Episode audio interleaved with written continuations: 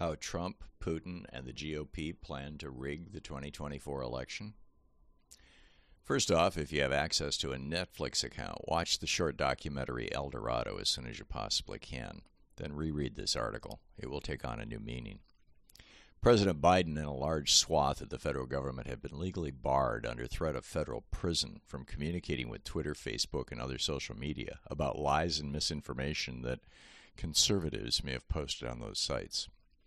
At first blush, it seems like just another crackpot decision by a crackpot QAnon style Trump appointed judge who, in 2021, was the guy who cited multiple naked lies and myths about COVID vaccines to block mandatory vaccination of healthcare workers. After all, Louisiana District Judge Terry Doughty had gone so far as to claim, fa- falsely claim, in two, in that and two other 2021 cases, the vaccines quote do not prevent transmission of the disease end quote, and that quote the virus has achieved an immune escape from COVID-19 vaccines end quote. He even agreed with attacks on Dr. Anthony Fauci for saying that hydroxychloroquine didn't cure COVID and cited Fauci's assertions that the drug didn't work in one of his legal opinions as evidence that the Biden administration was lying to the American people. But this may also be the opening salvo, in the disinformation wars that are soon to be a big part of the 2024 presidential election.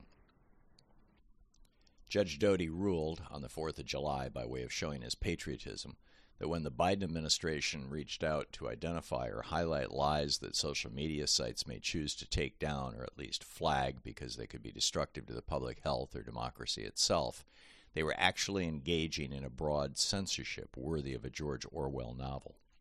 The Republican positions and lies posted on social media that Judge Doughty claimed were censored included his rule he wrote in his ruling opposition to the validity of the 2020 election, opposition to President Biden's policies, statements that the Hunter Biden laptop story was true, and opposition to policies of the government officials in power. Outraged and indignant, Doughty fumed that all were suppressed. It is quite telling that each example or category of suppressed speech was conservative in nature. This targeted suppression of conservative ideas is a perfect example of viewpoint discrimination of political speech. End quote. And when I mentioned Orwell, I wasn't reaching for an extreme metaphor to describe a federal judge with a lifetime appointment and clear connections to the GOP who's gone off the deep end. In his summary, enjoining, the Biden administration from communicating with social media companies, he lays it out in language worthy of a John Birch Society tract. Quote, the evidence produced thus far depicts an almost dystopian scenario. The United States government seems to have assumed a role similar to an Orwellian ministry of truth. So this isn't just about COVID, although COVID mythologies, falsehoods, and rewrites of history play a large role in his 155 page ruling. The judge specifically ruled that a long list of federal officials, from President Biden on down to the FBI, other federal intelligence agencies, and the CDC, quote, are hereby enjoined and restrained from taking the following actions as to social media companies. One, meeting with social media companies for the purpose of urging, encouraging, pressuring, or inducing in any manner the removal, deletion, suppression, or reduction of content containing protected free speech posted on social media platforms. 2. Specifically flagging content or posts on social media platforms and or forwarding to social media companies urging, encouraging, pressuring or inducing in any manner for removal, deletion, suppression, or reduction of content containing protected free speech. Three, urging, encouraging, pressuring, or inducing in any manner social media companies to change their guidelines for removing, deleting, suppressing, or reducing content containing protected free speech. Four, emailing, calling, sending letters, texting, or engaging in any communication of any kind with social media companies, urging, encouraging, pressuring, or inducing in any manner for removal, deletion, suppression, or reduction of content containing free protected free speech. Five, collaborating, coordinating, partnering, switchboarding, and or jointly working with the Election Integrity Pro- Partnership, the Virality Project, and the Stanford Internet Observatory, or any project or group for the purpose of urging, encouraging, pressuring, or inducing in any manner removal, deletion, suppression, or reduction of content based on so uh, posted with social media companies containing protected free speech. Six, threatening, pressuring, or coercing social media companies in any manner to remove, delete, suppress, or reduce posted content of postings containing protected free speech. Protected free speech means speech that is protected by the Free Speech Clause of the First Amendment of the United States Constitution in accordance with the jurisprudence of the United States Supreme Court, Courts of Appeal, and District Courts. Seven, taking any action such as urging, encouraging, pressuring, or inducing in any manner social media companies to remove, delete, suppress, or reduce posted content protected by the Free Speech Clause of the First Amendment of the, of the United States Constitution.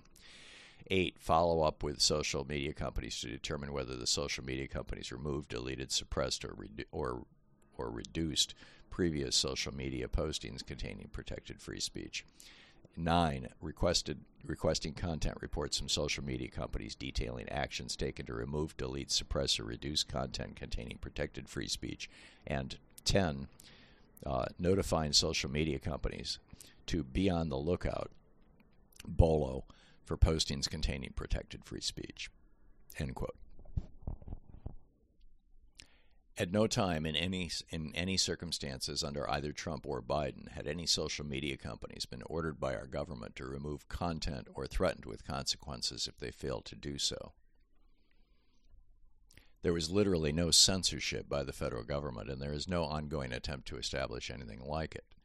Most of Doughty's arguments reach back to the days of COVID, much of it under Trump, when the CDC was desperately trying to get the help of social media companies to at least flag or otherwise get control over a flood of lies about COVID, many promoted by the Russian government and the GOP, that literally led to the unnecessary deaths of at least a half million Americans. In April of last year, the Biden administration announced the creation of what they called a Disinformation Governance Board to, as CNN noted, coordinate department activities related to disinformation aimed at the U.S. population and infrastructure. The board has no authority or police powers, it's merely advisory. Secretary Alejandro Mayorkas told Congress the board was primarily designed to flag, quote, Russian cyber and election misinformation.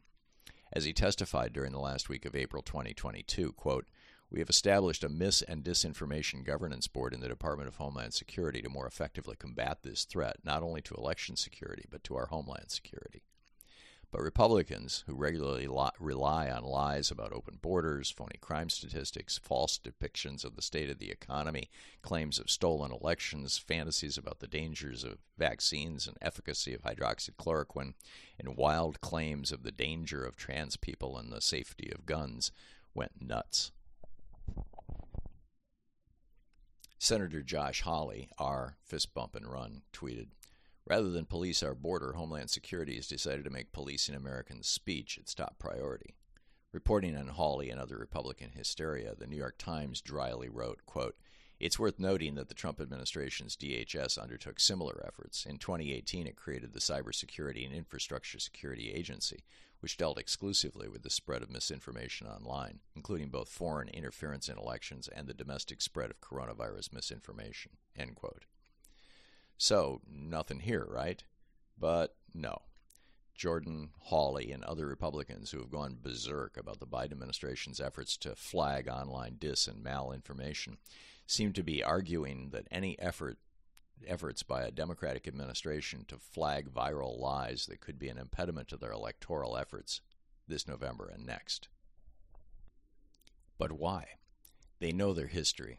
Social media, particularly Facebook, was the key to putting Donald Trump into the White House in 2016, and both Vladimir Putin and Yevgeny Prigozhin knew it because they helped make it happen. So too now do Democrats broadly, uh, do Republicans, excuse me, broadly know it and it appears they're just fine with it so long as the lies help Republicans and hurt Democrats.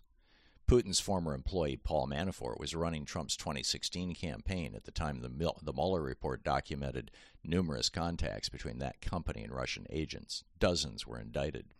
Manafort was passing along internal campaign information to Russian intelligence agents via a connected oligarch who'd previously paid him tens of millions of dollars to successfully install Putin's puppet Viktor Yanukovych as president of Ukraine.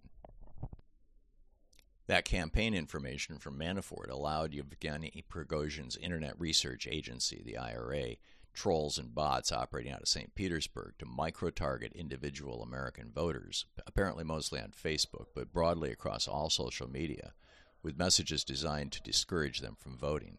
Yeah, that Prigozhin, the one running the private army in Ukraine. Mueller's report and multiple journalistic investigations have noted that the most common message out of Russia then was directed at black Americans and was essentially both parties are the same, so it's a waste of time to vote. A report from Texas based cybersecurity company New Knowledge, working with researchers at Columbia University, concluded, as reported by the New York Times, quote, the most prolific IRA efforts on Facebook and Instagram specifically targeted black American communities and appeared to have been focused on developing black audiences and recruiting black Americans as assets, the report says. Using Gmail accounts with American sounding names, the Russians recruited and sometimes paid unwitting American activists of all races to stage rallies and spread content but there was a disproportionate pursuit of African Americans, it concludes.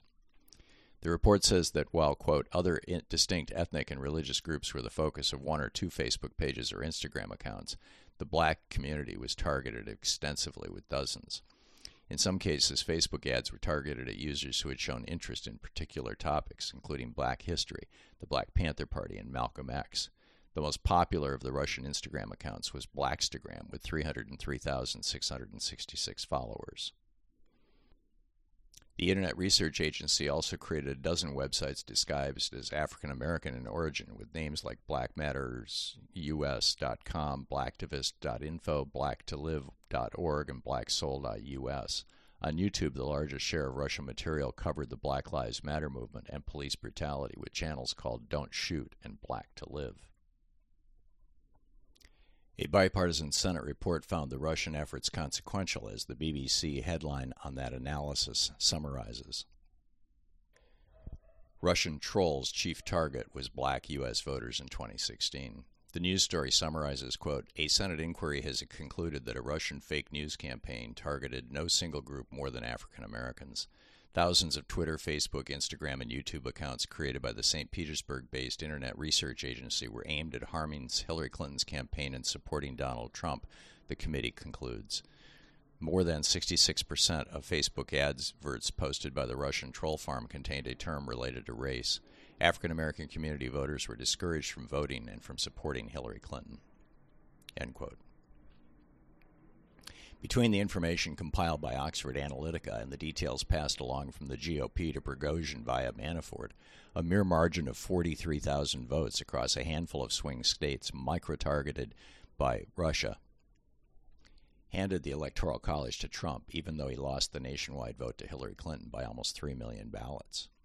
Now it appears Trump, Putin, and the GOP are going to try it again, this time with the help of a Trump appointed federal judge who is the perfect patsy because he'd previously drank the QAnon and GOP Kool Aid on COVID, masks, horse dewormer, and vaccines. Will history repeat itself?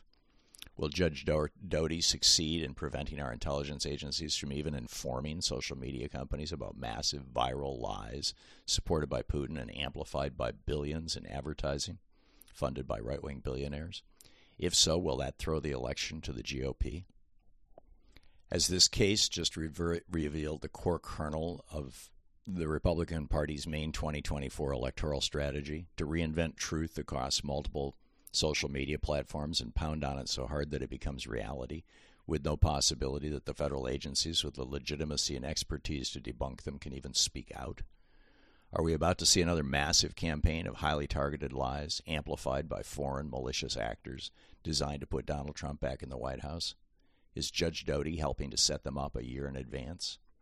As they used to say on TV, watch this space.